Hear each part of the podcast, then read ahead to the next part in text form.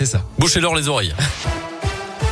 On commence par vos conditions de circulation dans la région. C'est fluide hein, sur les grands axes. Attention toutefois sur le réseau secondaire avec des conditions de circulation délicates, notamment dans la Loire, en Haute-Loire et dans l'Ain, avec la présence de verglas, de brouillard givrant. Des opérations de traitement des chaussées sont en cours. À la une, faudra-t-il bientôt un pass sanitaire pour aller travailler? C'est en tout cas ce que souhaite le gouvernement. La ministre du Travail, Elisabeth Borne, reçoit aujourd'hui les partenaires sociaux et les questions sont nombreuses, Gaëtan Barallon. Oui, d'abord, qui sera chargé de vérifier le pass sanitaire des salariés? La question se pose surtout pour les secteurs où les employés ne passent pas toujours par l'entreprise, comme les services à la personne ou encore le BTP. Combien de temps les tests pour les personnes non vaccinées seront-ils valables? La CPME demande une validité d'au moins 48 heures pour un test antigénique, 72 heures pour un test PCR. Ensuite, que risquera un salarié qui ne présente pas son pass Il pourrait voir son contrat suspendu, sans salaire, comme c'est le cas dans les secteurs qui sont déjà soumis à ce pass sanitaire, comme la restauration. Les entreprises pourraient elles aussi risquer des sanctions, comme des amendes en cas de non-respect du pass sanitaire.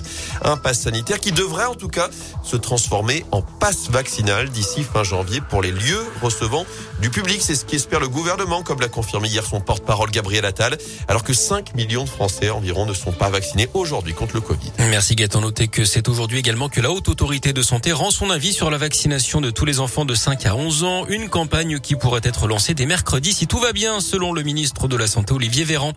Un individu en fuite dans l'un après une agression au couteau à la gare d'Amberieu en Bugey hier. D'après le progrès, les faits se sont produits en début d'après-midi. La victime est âgée d'une soixantaine d'années. Elle a reçu un ou plusieurs coups dans le souterrain de la gare. Les gendarmes ont lancé des recherches pour retrouver le suspect. Une équipe cynophile a notamment été déployée. Les jours de la victime ne sont pas en danger. Elle a pu sortir de l'hôpital hier. La piste terroriste est écartée pour le moment. On ouvre la page au sport de ce journal avec du foot et une première réussie pour Pascal Duprat hier après-midi sur le banc stéphanois. Les Verts se sont qualifiés pour les 16e de finale de la Coupe de France après leur victoire face à Lyon-Duchère, pensionnaire de National 2. Un succès 1-0 qui permet à Saint-Etienne donc de poursuivre son rêve dans la compétition. Les Verts qui avaient été finalistes de la Coupe de France en 2020. C'est Nordin qui inscrit l'unique but de la rencontre en première période. Dans les autres matchs, pas d'exploit pour Andrézieux battu par Montpellier 1-0. Samedi, Clermont avait largement dominé les amateurs de chemin bas Avignon 4 à 0.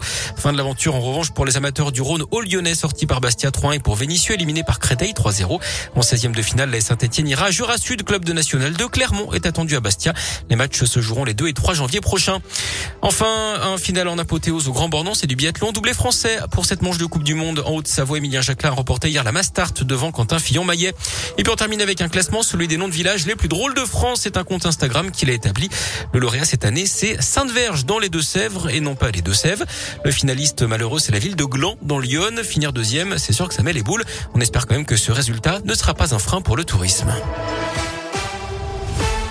Oh, le.